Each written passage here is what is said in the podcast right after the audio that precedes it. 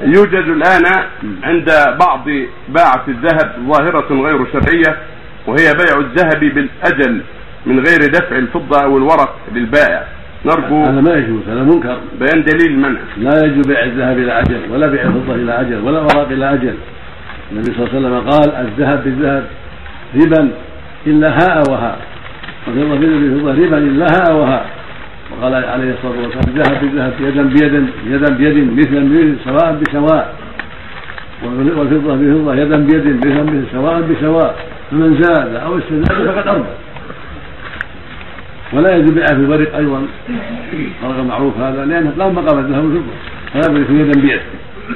إذا باع ذهب بفضه أو ذهب بدولار أو بجنيه استرليني أو بدنانير فلا بد من يد بيد. لا تباع إلى اجال لأنها كالذهب بفضه سواء.